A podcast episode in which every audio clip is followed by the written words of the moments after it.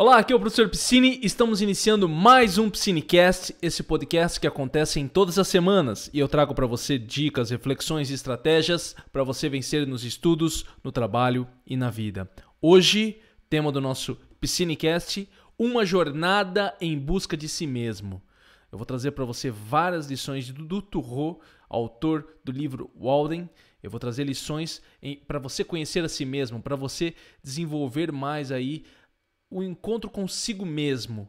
Né? São várias lições de vida que o Torro vai trazer para nós hoje. Quero agradecer a presença de todos. Lembrando que o Piscinecast está acontecendo ao vivo, todas as segundas, por volta das 20 horas, horário de Brasília. Lembre-se de clicar em gostei compartilhar. Quem está nos podcasts, compartilhar e convidar um amigo para conhecer também. Muito obrigado a todos que têm feito isso e incentivado aqui o Piscinecast através do compartilhamento, do like, etc. Bem, é o seguinte. O nosso Cinecast de hoje é de um livro chamado Walden. Walden é do autor o Turro, tá? O Turro, esse cara aqui, né, o, o, o autor desse livro, o que que acontece? Ele vai escrever esse livro dele baseado em um momento em que ele esteve, ele se isolou né, numa floresta e nessa floresta que ele se isolou, numa cabana que ele mesmo construiu, ele vai relatar numa espécie de diário, aquele, de um livro que ele escreveu, como que foi essa vida dele lá. E Nesse livro tem muitas lições, lições fantásticas, lições de vida, de, de minimalismo, de, de, de como você deve viver, como de reflexões da vida, de uma maneira muito filosófica, ele até faz. Ele uma pessoa muito. Não sei se eu posso chamar ele de um intelectual, acho que talvez sim. Né? Ele, faz, ele lia muito, ele leu muitos livros, inclusive livros da, da filosofia oriental, o que era bem incomum para a época. É, eu não me, não me recordo muito bem a época que o, o Turro escreveu esse livro dele aqui, mas acredito que seja antes da Grande Depressão, antes de 29. Posso estar errado, depois qualquer coisa alguém pode colocar nos comentários isso para mim depois. Mas esse livro tem muitas lições. E eu quero trazer aqui para você compartilhar essas lições. Não sei se você já leu esse livro. Recomendo a leitura, lembrando que o Psinecast não são resumos de livros. Recomendo que você faça a leitura desse livro. O link estará logo abaixo aqui. Se você que está no YouTube, tá o link é logo abaixo. Você que está nos podcasts, tem o um link embaixo também. Adquira o livro, você adquirindo o livro ajuda o Psinecast a continuar com este conteúdo que nós trazemos todas as semanas. Beleza? Então vamos já começar, uma vez que eu já expliquei para você qual é a ideia do Thoreau, por que, que ele escreveu esse livro, o que, que ele estava passando no momento para ele escrever esse livro, né, que ele estava isolado em uma floresta, eu quero trazer algumas frases. Selecionei algumas frases, algumas passagens, existem várias. O livro é bom, eu recomendo muito a leitura.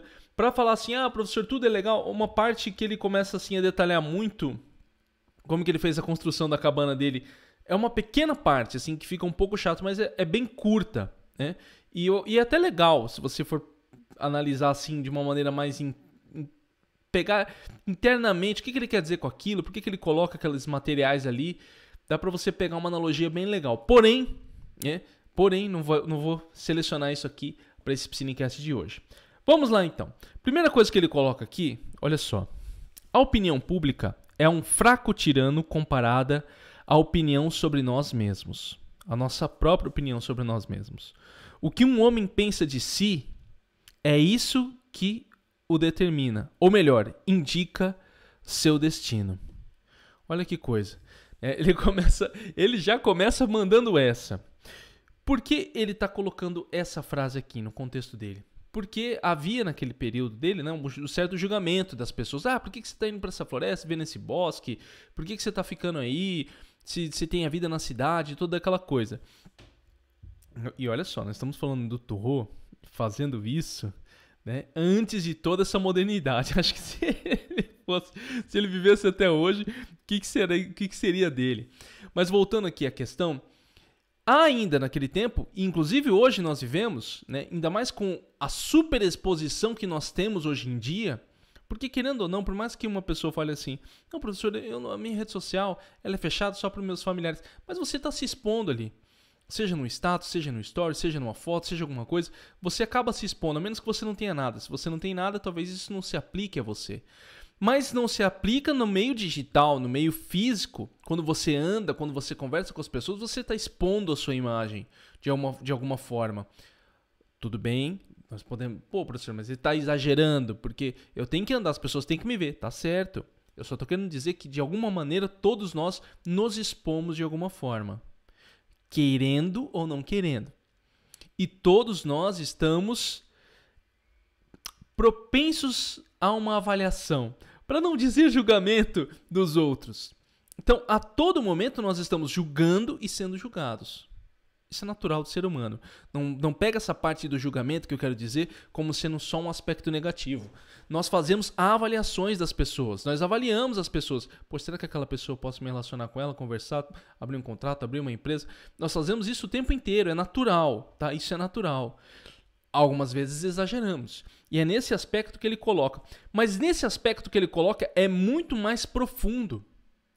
Porque ele vai num dos problemas sérios que nós temos, que é o seguinte: não é o que o outro diz de mim que determina quem eu sou. Ah, Leandro, você é feio. Beleza, tudo bem.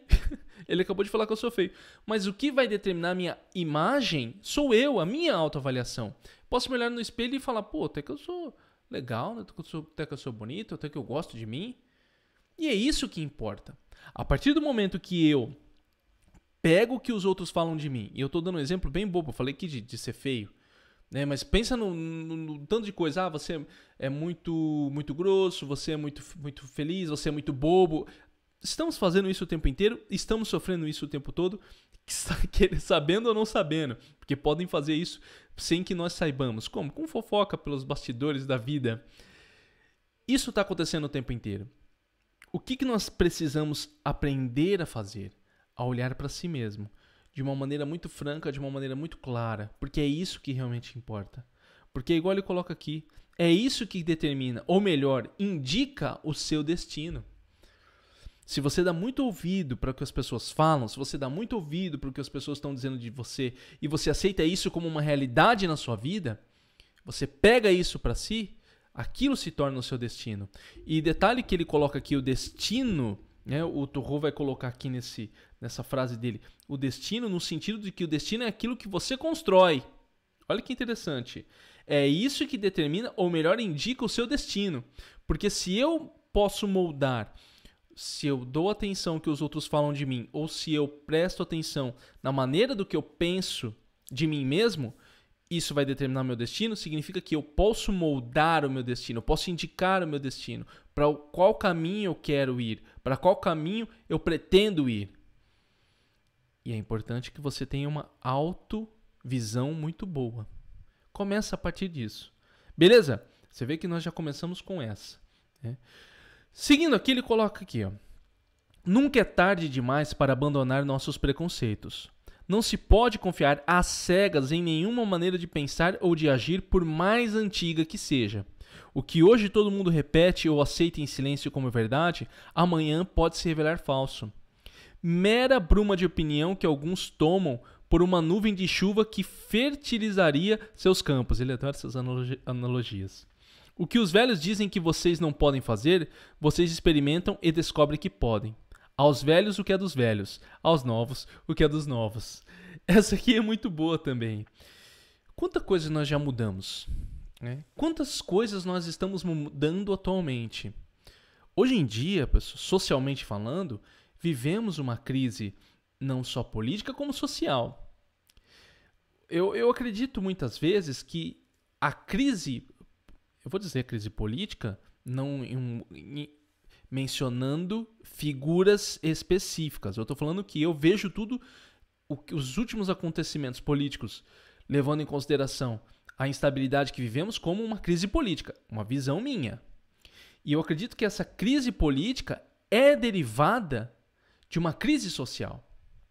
Porque velhos valores estão acabando, estão iniciando novos valores. E esses valores que emergem, que estão surgindo não são aceitos facilmente por gerações anteriores. Elas não vão aceitar e sempre vai haver o que um embate. Entendeu? Sempre vai haver um embate. Inclusive, agora eu estou colocando num aspecto mais social, mas e no aspecto pessoal isso continua, isso também tem. Às vezes, nós nos apegamos tanto a velhos pensamentos, a velhos hábitos, a velhas práticas, que não estamos abertos à mudança. E isso é um grande erro. Porque a vida é transformação, a vida é mudança.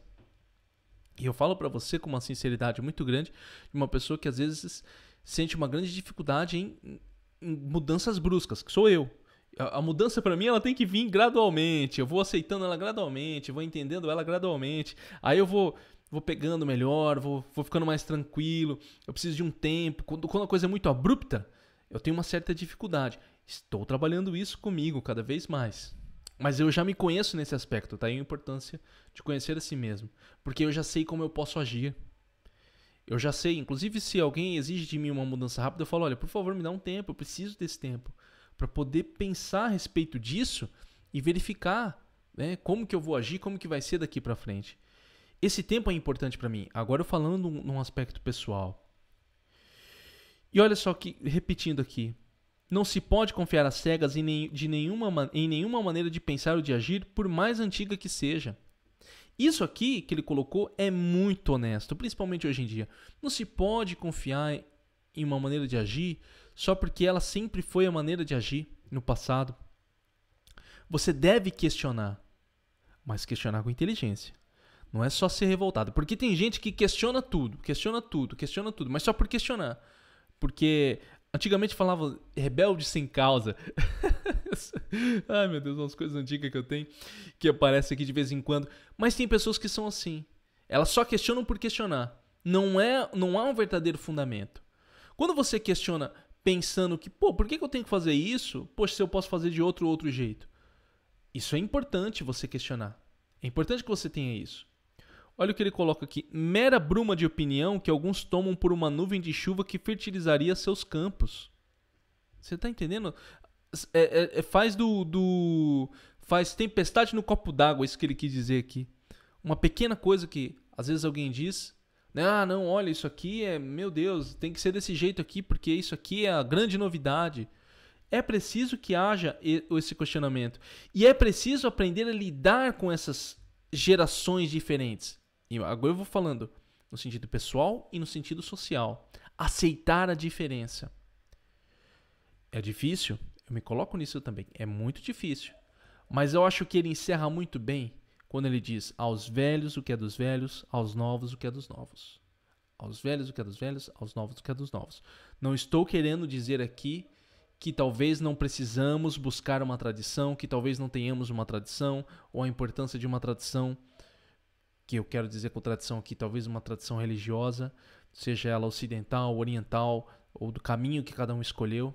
Não estou querendo dizer que a tradição não é importante. Eu estou querendo dizer que alguns valores não fazem mais sentido. Não fazem mais sentido para o momento que nós vivemos atualmente. Por isso que é preciso sempre ponderar, pesar as coisas corretamente. E para isso tem que pensar. E quem não quer pensar muito, prefere o que? Manter as coisas como estão. O que todo mundo chama de zona de conforto. Né? Manter as coisas como estão é mais fácil. O mundo é mais fácil. O mundo é mais fácil para as pessoas quando a gente já tem uma certa, um certo caminho, um certo, uma certa forma de pensar.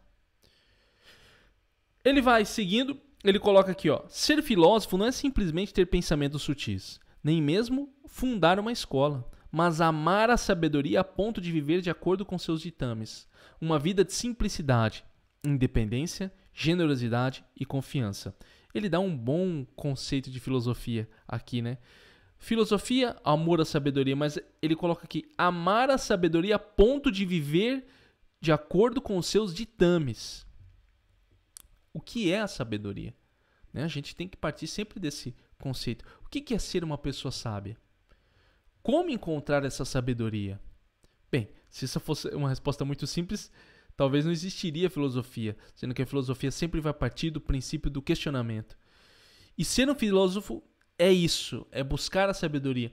Não é, olha o que ele coloca, não é simplesmente ter pensamentos sutis ou nem fundar uma escola. Não está simplesmente no caminho da intelectualidade, da erudição.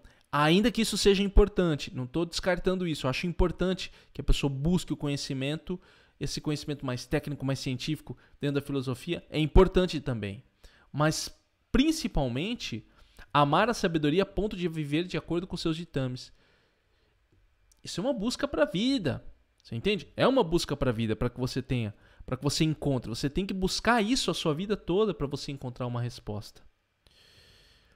Seguindo aqui, ele coloca: Jamais homem algum decaiu em minha estima por usar uma roupa remendada.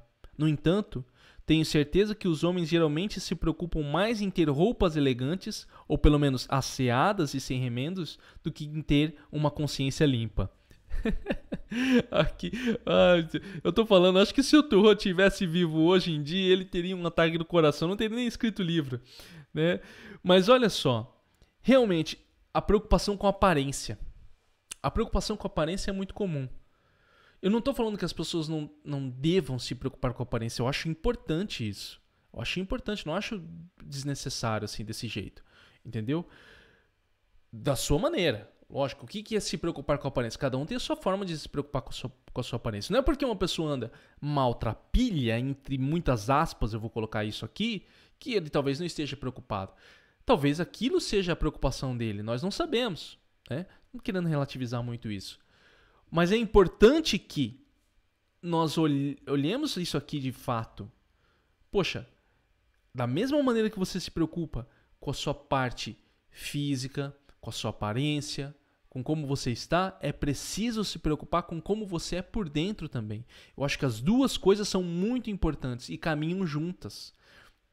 Caminham juntas, inclusive como um exercício. Se você toma todos, toma todos os dias banho, espero que você faça isso. Você toma banho todos os dias. Você pensa, eu limpei minha consciência hoje? Eu limpei a minha mente hoje? A minha mente está limpa hoje? Da, minha, da mesma maneira que você escove os seus dentes todos os dias, mais de uma vez por dia às vezes, né? Espero que você faça isso. Você tem que pensar, eu escovei a minha, a minha mente hoje, a minha consciência, ela está limpa, ela está branquinha. Eu limpei ela também. E isso vai para todos os aspectos da sua vida.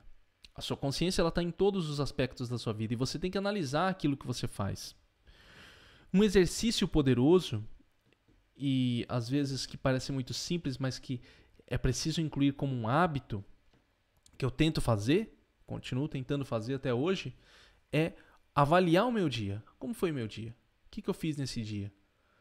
As ações que eu tive nesse dia de hoje foram boas? Estão de acordo com o que eu considero bom eu estou, e aqui nós voltamos, né? Eu estou no caminho da sabedoria.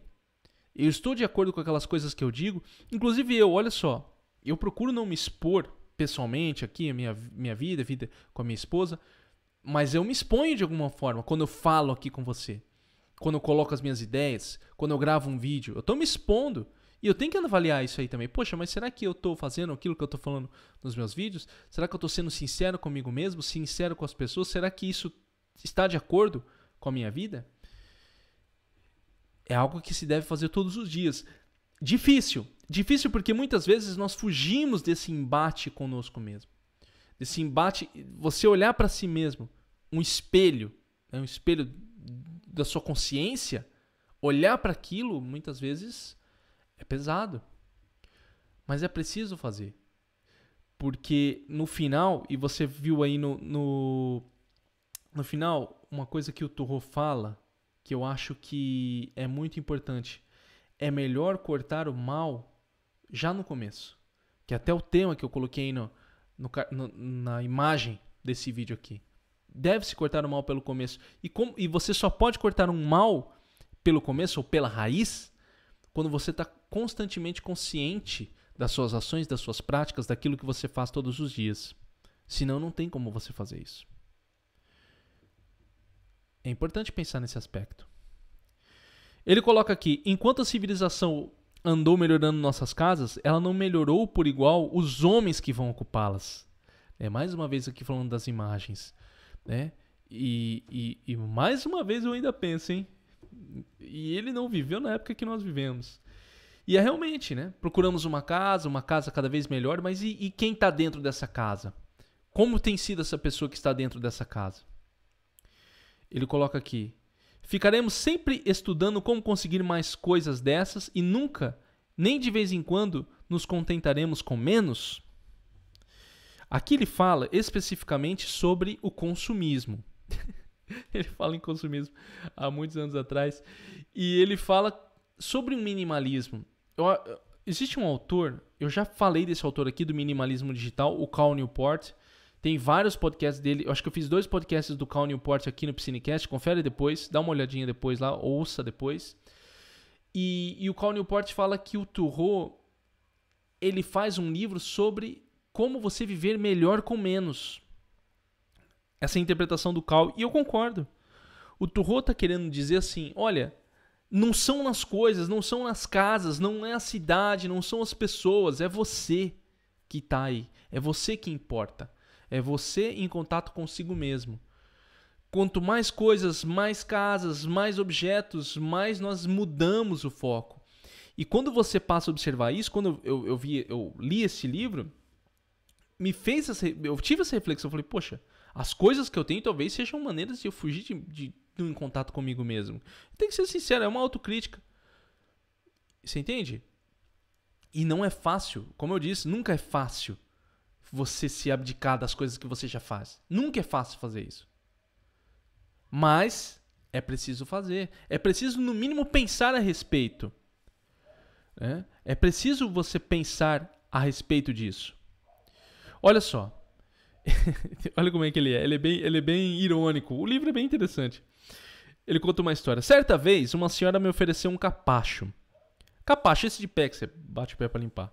Mas como eu não tinha espaço sobrando dentro de casa, nem tempo sobrando dentro ou fora de casa para abaná-lo, declinei, preferindo limpar os pés na grama e na frente da porta. É melhor evitar o mal desde o começo. O que, que o Turro quer dizer com isso aqui?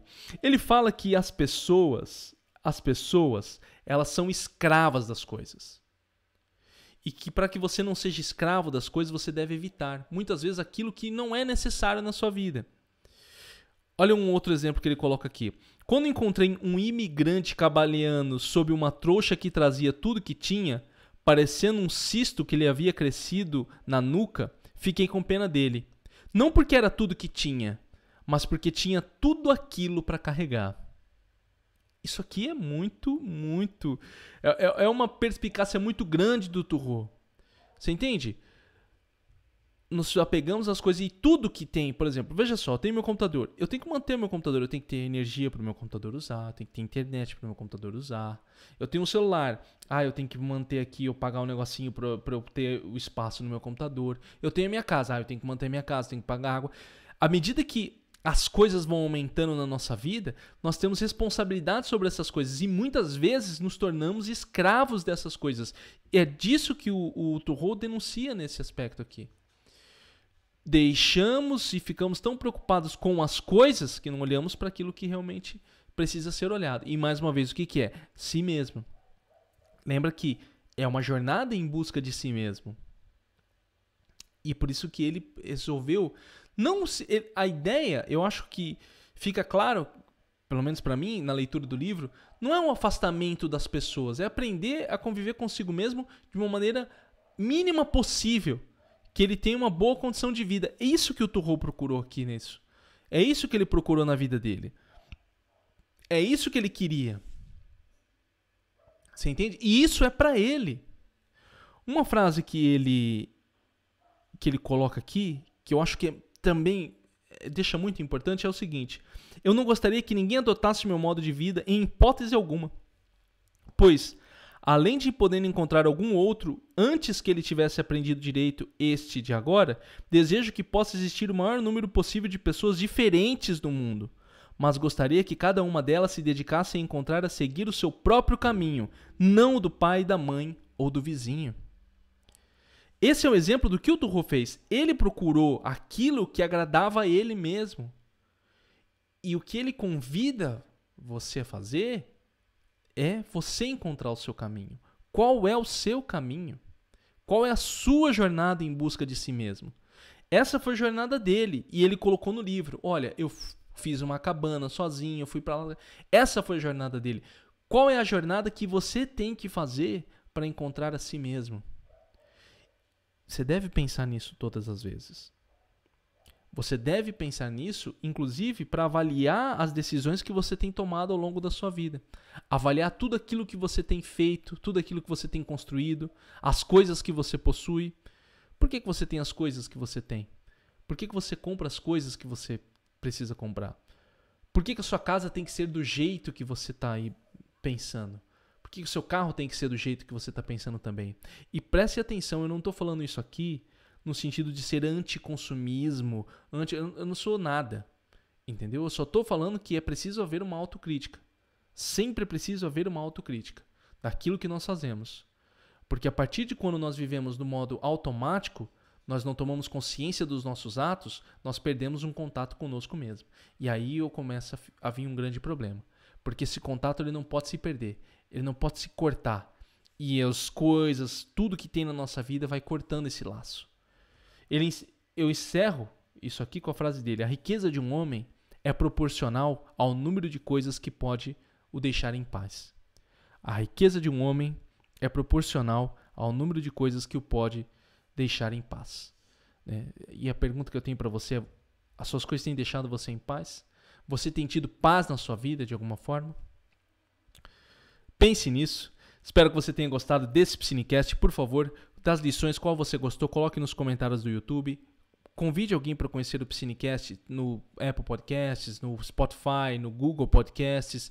No Apple Podcasts, por favor, já vai lá, clique, dê cinco estrelinhas, coloca ali o seu comentário, por que, que você gosta do Piscinecast, isso ajuda o Apple Podcasts a entregar o nosso conteúdo.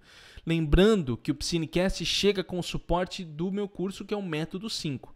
Método 5 é um curso para quem está estudando para provas, concursos ou faculdade.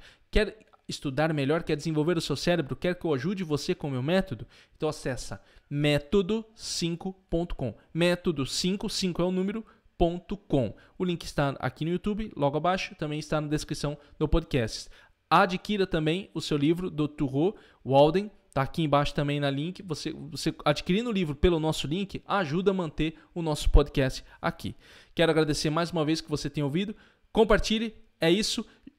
Já faça uma maratona de Piscinecast. Tem da onde saiu esse episódio que tem muitos outros legais. Já faz uma maratonada aí de Piscinecast que você vai gostar bastante. Um abraço.